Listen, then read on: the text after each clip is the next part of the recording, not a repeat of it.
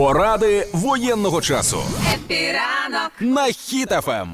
Щодо порад, я вчора провів у метро десь годин 5, і я побачив, що люди всі дуже сильно готові знаходитися в А метро. ну-ка детальніше тепер. По-перше, там був клуб розкладних стільців. Це люди, які зібралися в якомусь, ну, в одній точці метро залу. І там було, ну чесно, ну людей 50 на розкладних стільцях. І це не стільці, які б надало метро. Це люди, які носять з собою стільці. І потім ми, коли виходили вже з метро, я бачив, як люди просто йдуть зі Складають, ідуть Да. саме? Клас. Типу, я не дуже розумію, чи це люди виходять просто кожен день носять з собою стільці, чи як Або це знають, що робити у випадку повітряної тривоги і максимально дотримуються правил. Розуміють, що якщо летять типу з ракети... дому йдуть в метро зі Ну, стільцями? звичайно, звичайно. Якщо бачать інформацію, що летить маса ракет, а вони живуть на високому поверсі, в багатоповерхівці, то звичайно. Ну коротше, чого мені вчора не вистачало, і чого б я порадив взяти всім з собою і взагалі кожен день носити. Перше, це якийсь невеличкий плед або якусь сідушку, тому що в метро все холодне, а сидіти вам захочеться, я вам 100% даю Хвилин гарантію. через чотири. да? Да.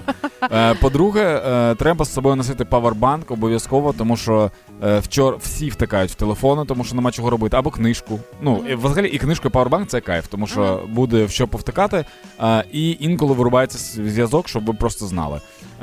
По-третє, вода обов'язкова і якась їжа. Мені пощастило, тому що я був в укритті в метро на театральній, там є ларьочки недалеко. А в тебе є гроші? А в мене є гроші, так. Але, наприклад, моя подруга Наташа, вона застрягла в метро на КПІ, і потяг не їхав вже в центр. Тобто тільки в зворотній бік. І в них не було взагалі їжі. Тому після тривоги ми пішли одразу їсти, тому що Наташа хотіла їсти. Тому з собою обов'язково щось таке маєте. І взагалі дуже круто, якщо ви візьмете е, звичку таку брати з собою або протеїновий батончик, або якусь таку штуку. Знаєш, те, Мгм. що дає багато енергії одразу, Мгм. те, і те, що смачне, тому що люди під час стресу їм би хотілося б чогось солоденького заїсти, щось таке. Ага. Що, що, що ти посмикаєшся так? Е, Я, я просто слухаю твої поради і розумію, що вчора я. Е... Ховаючись під час повітряної тривоги, нічого не чула, не бачила, а все тільки з телеграм-каналів, ось і твої розповіді. Ніби я приїхала з іншої країни. Ну коротше, маленький, маленький рюкзачок, плед, якийсь перекус, павербанк, книжка, і ви готові кожного дня до будь-якого укриття.